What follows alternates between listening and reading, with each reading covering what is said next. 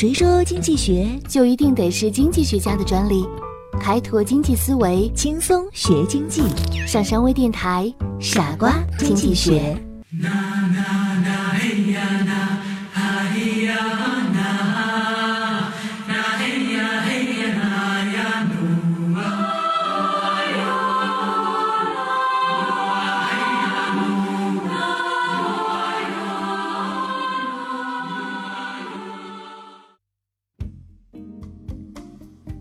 你玩过一种叫做多米诺骨牌的游戏吗？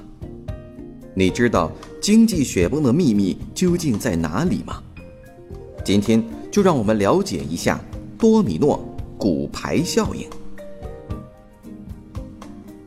多米诺骨牌是一种非常精彩的游戏，它用木质、骨质或塑料制成的。长方形的骨牌，在游戏时将骨牌按一定的间距排列，只要轻轻地碰到第一枚骨牌，其余的骨牌就会在第一块倒下的骨牌的带动下产生连锁反应，依次倒下。这个游戏从其诞生之日起就令人着迷。目前，多米诺骨牌的世界纪录是从轻轻推倒第一张牌开始。依次传递，结果成功推倒了三百四十万张骨牌。从所拍摄的视频可以看出，骨牌依次倒下的场面蔚为壮观，其间显示的图案丰富多彩，令人叹为观止。多米诺骨牌蕴含着一定的科学道理，它的原理是这样：当骨牌竖着的时候，重心较高；倒下的时候，重心下降。倒下的过程中，其重力势能便转化为动能。当它倒在第二张牌上，这个动能就转移到第二张牌上了。第二张牌将第一张牌转移来的动能和自己倒下过程中由本身具有的重力势能转化来的动能之和，再传到第三张牌上。所以，每张牌倒下的时候，具有的动能都比前一块牌大。因此。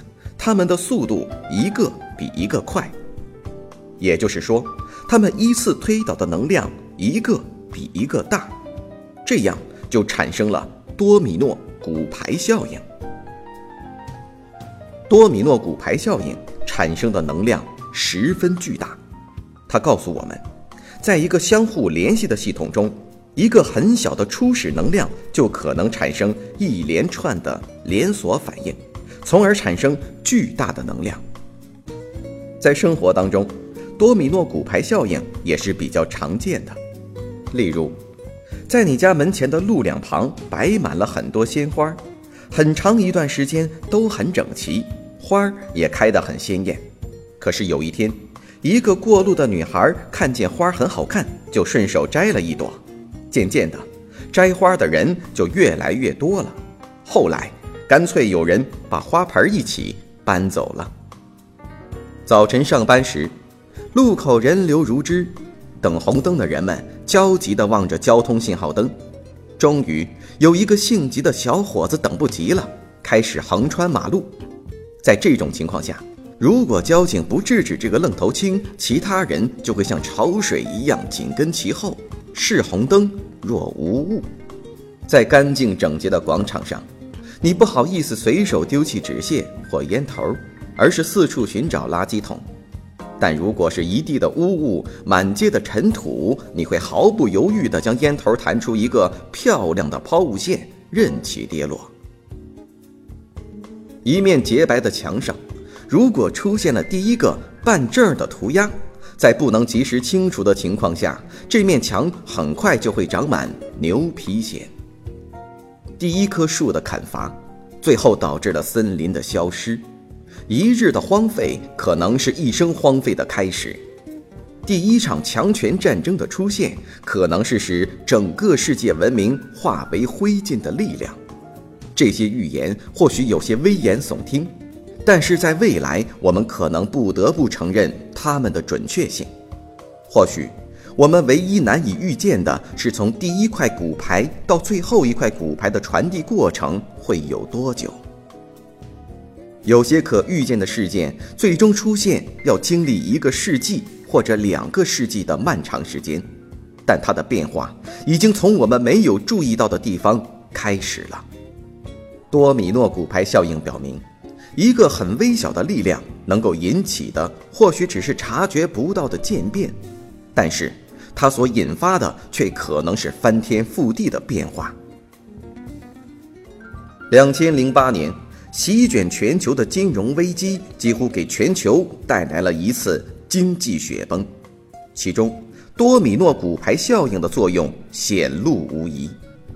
这场源自美国次贷危机的全球金融海啸，波及发达国家几乎所有的金融产品、金融机构和金融市场，发达国家以及不少发展中国家实体经济陷入衰退。而这场导致全球经济下滑的美国金融危机的始作俑者是金融机构，其无节制的信贷增长和资产价格泡沫急剧膨胀是危机爆发的直接原因。让我们回顾这一过程，应该从两千零一年九幺幺事件开始。当时，美联储为了刺激经济，连续降息。低利率加上流动性过剩，直接推动了全球性房地产等资产价格的过热，导致住房贷款需求的增加。由于优质按揭市场已经趋于饱和，发放次级按揭机构就开始转向低等级客户，次级抵押贷款市场因而迅速发展，房屋价格和房屋信用泡沫逐渐变大。直至美国住房供应市场很快饱和，而当美国货币政策发生变动之后，利率上调，房价下跌，原本信用等级低的借款人无力还贷，而抵押贷款公司手中的住房抵押品又难以出手，也不足以弥补亏空，资金链条由此断裂。抵押贷款市场的危机直接影响了衍生的房产贷款支撑证券。债券以及担保债务凭证，继而发生担保债务凭证大幅贬值，使整个信用衍生品市场产生动荡。紧接着，发行衍生品和管理衍生品的公司股价开始下跌，又引发投资者对金融类公司的普遍忧虑，危机进一步向金融市场传导，造成世界范围内的股价震荡。多米诺骨牌效应日趋明显，不仅对其发源地美国经济予以致命打击，同时也对世界其他国家的经济产生了深远的恶劣的影响。就这样，次贷危机借助多米诺骨牌效应，不断的推倒一块块骨牌，其破坏的能量越来越强大，最终演变为肆虐全球的。金融风暴，多米诺骨牌效应，在此给世界上了惊心动魄的一课。今天的问题是：你有轻轻的推过第一张多米诺骨牌吗？欢迎收听今天的傻瓜经济学，我是上山，我们下期节目再见。